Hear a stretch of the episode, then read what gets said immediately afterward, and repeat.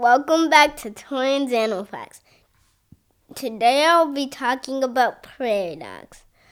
Prairie dogs have sharp teeth and sharp claws to dig burrows. They graze on grass, and when they see a predator, they go down their holes. They stay very close to their holes in case, just in case. Their predators are coyotes. That's it. Please subscribe to Twins Animal Facts. Bye.